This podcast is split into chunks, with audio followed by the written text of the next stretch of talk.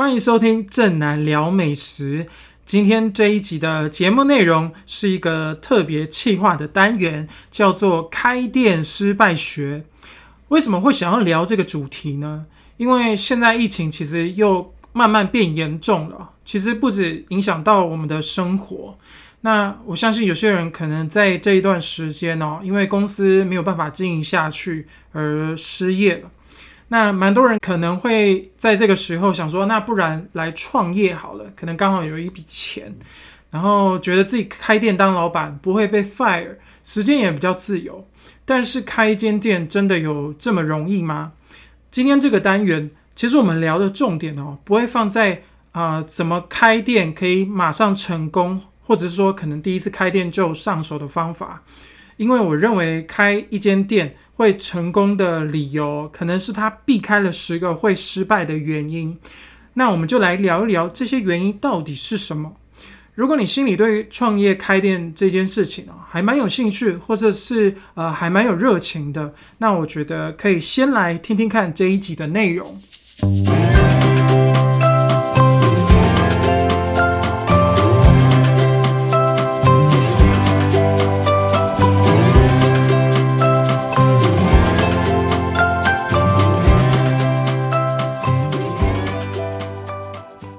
我想，其实只要没有开过餐饮店的人，对开店这件事情都会充满一个非常美好的想象。那很多人就会想说啊，我想要开一间早餐店，然后觉得可能每天早上上班族啊、学生啊，这么多人需要吃早餐，那应该是不会倒。但你有没有想过，其实我们现在早餐的选择非常的多样化啊，可能有中式的豆浆店啊。然后西式的美而美啊，甚至还有早午餐店，或者是连素食店，像麦当劳啊、肯德基啊、摩斯这些素食店，它其实都是有早餐的选择。然后再加上你可以想一下哦，你家附近的巷子里面，短短的一条街，到底开了几间早餐店？那这一块大饼，你到底能分到多少？很多人会想说，开早餐店啊，其实应该就只有早上大概忙那一波的时间哦，下午就可以休息了，天还没有黑哦，还可以出去玩。但其实实际上的状况是，下午你可能还要整理这些进货的东西，然后准备明天的食材。其实真正能离开店的时间，可能也是三四点哦，接近傍晚的时间了。那回到家，其实你也不能像一般人哦，还可以追剧啊，追到半夜，因为可能凌晨的四五点，你可能就要起床准备开店。那你回推你睡觉的时间，可能就是九点十点，你就要上床睡觉，所以你也没有办法说跟朋友聚会到很晚，所以你的交友圈呢，可能就会慢慢越变越小。简单来说，你可能就会慢慢没有朋友。那有些人就会想说，那那不然我来开最简单的饮料店好了，感觉茶水的成本很低，应该很好赚。那同样的问题是，手摇店的品牌哦，现在也是满坑满谷，非常的多。那你是要加盟呢，还是你要自创品牌？那加盟的话，其实你的原物料跟设备其实都会被业主赚一手，然后再加上手摇饮料啊。呃，流行的程度，它轮替非常的快啊，可能一下是呃，可能有人就主打整颗的柠檬啊，放到饮料杯里面，或者是呃有豹纹的这个焦糖珍珠奶茶，但你可以观察一下哦，他们红的时间都不会太久，甚至有的名店，它可能就在一年之内哦就关光光了，剩没几家店。那如果要自创一个新的品牌，你有什么把握可以赢过现在市面上已经很出名、很稳定的连锁店？那我觉得这个时候，你你可能想法就是你要把自己转换成客人，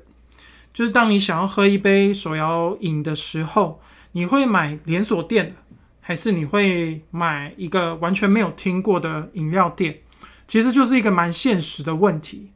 所以我觉得开店真的没有想象中的那么美好。前阵子我看了一本书，叫做《开一间会赚钱的餐饮店》，作者叫做林仁义。那他是一个非常擅长管理餐饮品牌的专业经理人。他曾经在胡须章啊、摩斯汉堡这些知名的企业哦，就是负责拓点展店。他在这一本书里面有提到，如果你想要在台湾开店，然后你是自己筹措这些资金的话，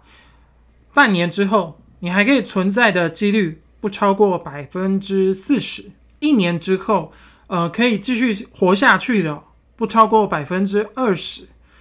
那你可以开超过三年的哦，那基本上你就是已经是高手中的高高手。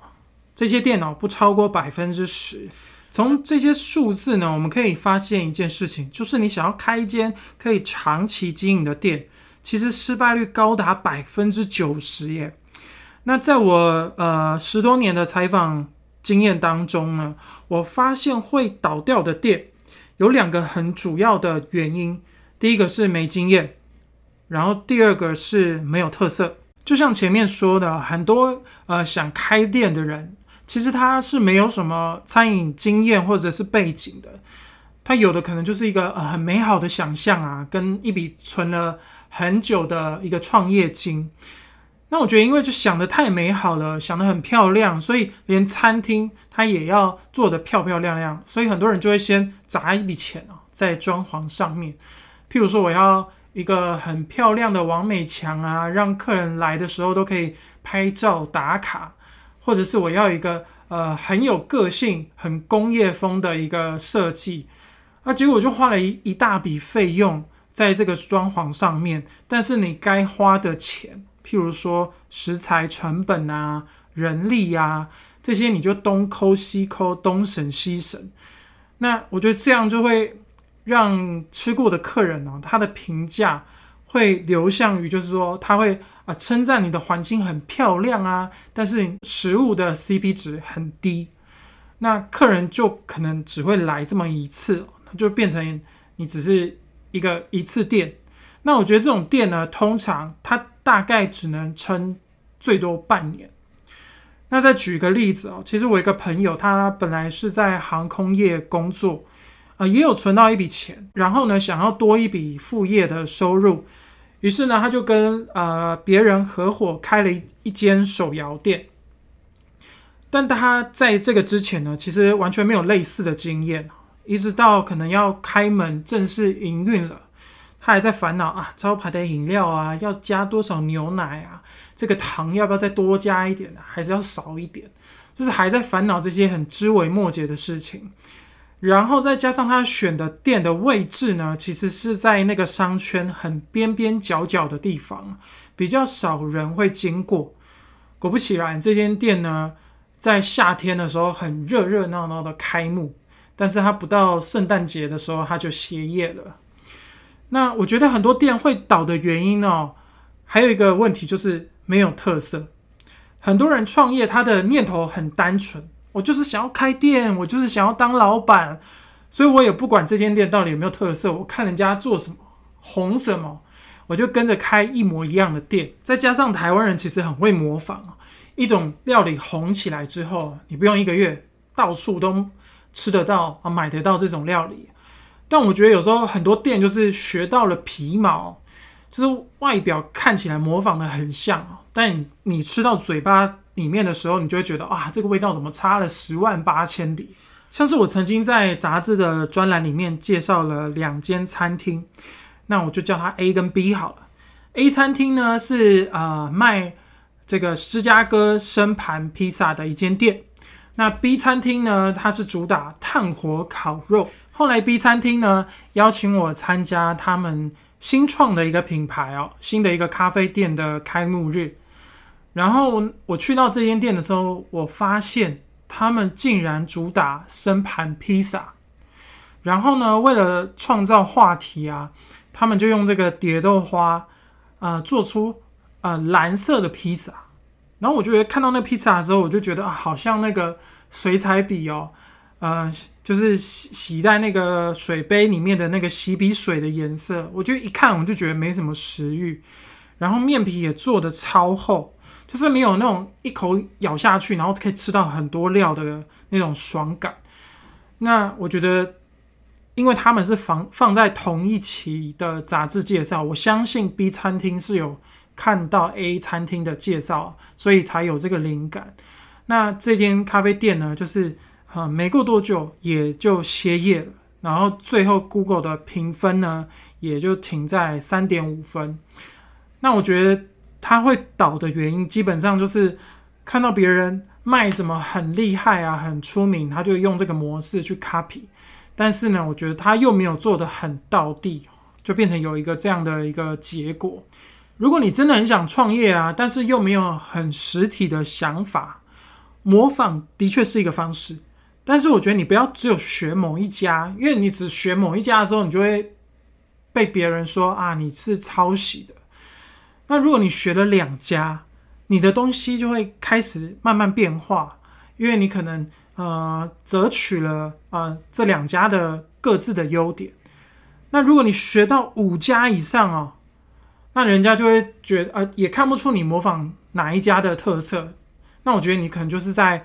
准备创新革命了，因为你收集了各家店的优点，你把大家好的地方都放进来了。像是在很多年前呢，台湾的夜市还蛮流行酥炸大鱿鱼。那在台北的通化夜市里面呢，有一摊叫做海炸王，它也是卖酥炸大鱿鱼。但是这个老板的炸工呢，让我很惊艳，因为他把那个鱿鱼的外皮哦炸得酥酥脆脆，而且那个面衣是可以附着在鱿鱼上的，不会你吃一吃哦，面衣跟那个鱿鱼就分开，不会。然后再加上它这个鱿鱼肉呢，它也没有把它炸得非常干哦，它还是保持了这个鱿鱼很鲜甜、很软 Q 的口感啊，不会吃起来硬硬的。我觉得几乎是零缺点。那老板就跟我透露说，其实他在开始摆摊之前，他花了两年的时间哦，跑遍了全台呃卖这个炸鱿鱼非常出名的摊位，他就一摊一摊的去吃。然后呢，他把各家哦的优点跟缺点都记下来，然后自己回来研究啊，看哪一个做法比较好，然后才慢慢的让他的炸鱿鱼哦，就是集结了各家的优点，所以他出来卖的时候，他的生意就还蛮好的。然后他对自己的炸鱿鱼也非常的有信心。其实今天这样聊一聊关于创业的事情也不是叫大家都不要创业，都不要尝试做这件事情，而是我们可以再多一点的准备。因为我觉得，可能你们准备的这些创业金啊，也是你们自己省吃俭用才存下来的。那很轻易的在半年啊或一年之内就把它烧光，我觉得是非常可惜的一件事情。那有的人可能钱烧完了，那就算了，惨的是啊还负债。可能还跟银行贷款了一笔钱，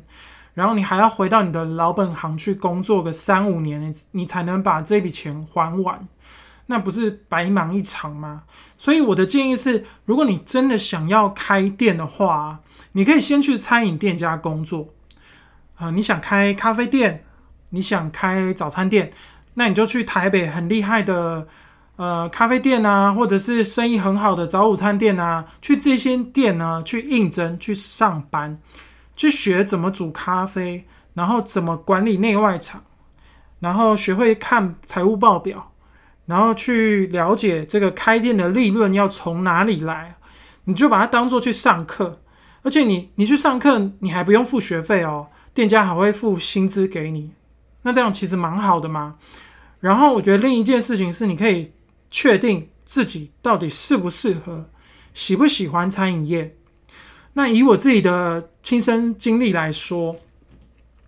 其实我在跑美食采访大概三年多的时间，其实我也想过要开店，因为我那时候就想说，啊，我看了那那么多成功的店家，我知道那么多成功的方式，那我应该自己开一间店，应该也会成功，生意生意应该也会不错吧。所以那时候我就想，我就离职，我就离开了媒体业，我就转行去做餐饮业。那我就先去王品牛排做外场，每天从早上十点哦上班上到晚上十点，中间会有空班，大概两三个小时。一开始我去上班的时候，觉得啊，这两三个小时应该可以好好利用去附近逛一逛啊，嗯，可以稍微休息一下。后来呢，我觉得做餐饮真的好累哦，累到其实你那空班时间，你根本不想要做任何事情，就是想要把这些椅子啊赶快并在一起，然后就躺在椅子上睡觉。如果不想睡的话，就是可能玩玩手游这样。然后就觉得哇，天哪！餐饮业的生活真的是没有我想象中这么轻松。然后你可能休假的时候呢，你又会只想要在家睡觉，然后睡到自然醒。然后你你也没办法跟朋友约吃饭什么的，因为你跟大家的时间是完全错开来的。然后后来呢，我又去了一间文创咖啡店做内场。然后忙起来的时候呢，很忙，很像在打仗；但是闲的时候呢，也非常的闲。有时候一整个下午啊，没客人，你还得去打打蚊子啊。所以那时候我就在内心里面思考一件事情，就是其实我蛮不喜欢每天做差不多的事情，因为我觉得蛮无聊的。然后就在想，说我到底要不要继续下去？然后这个改变的契机呢，就是有一天呢，有一个讲座，他想要跟我们咖啡咖啡店呢借这个场地。然后那天其实店里面没什么客人，然后我就问店长说：“哎，我我可不可以去楼上听一下讲座？”然后店长说：“哦，好啊，你去啊。”那天的主讲人呢是一个摄影部落客，然后然后他的演讲的重点呢，其实就是围绕在你要做你自己非常喜欢的事情，你才会不计较时间的去投入。然后呢，你要让自己正在做的事情可以一鱼多吃，也就是你做这件事呢，它可以产出一些其他的附加价值。那听完这个讲座之后呢，我就呃意外的接到了一个杂志采访的一个兼差工作，然后要去韩国一趟。那那时候我就跟咖啡店的店长请假，然后我就去了一趟韩国。然后在这个采访的过程当中呢，其实我也在思考呃转行的这件事情。呃，其实我我觉得当下我还是蛮喜欢做采访的这件事。所以回来，呃，完成了这个工作之后呢，我就决定我想要回到媒体业，所以我就跟店长说我要离职，那我就也回到电视台哦，继续做美食记者的工作。但是我回到电视台之后呢，我发现我的心态有些改变了，在采访的过程当中呢，我会呃也拿出自己的手机哦拍照，然后记录。然后我一边开始写部落格，因为我想要建立就是呃一般人或者是朋友，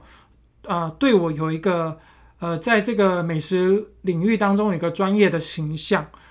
然后呢，我会因为这个部落格慢慢累积了一些流量，所以我开始接到了一些合作的邀稿，那我就可以赚一些零用钱。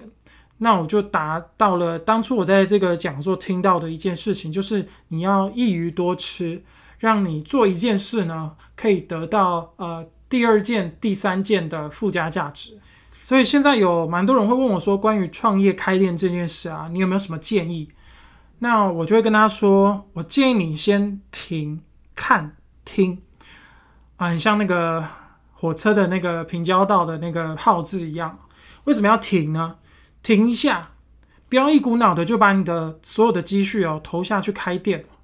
你应该先看一下啊，看一下现在的餐饮市场，因为疫情哦，改变了什么事改变了什么样的盈利模式？然后呢，也要听，听听看这些正在经营餐厅的人哦，他们有没有一些呃血淋淋的教训啊，或者一些经验哦？这些经验你把它吸收起来，都是你开店时的养分。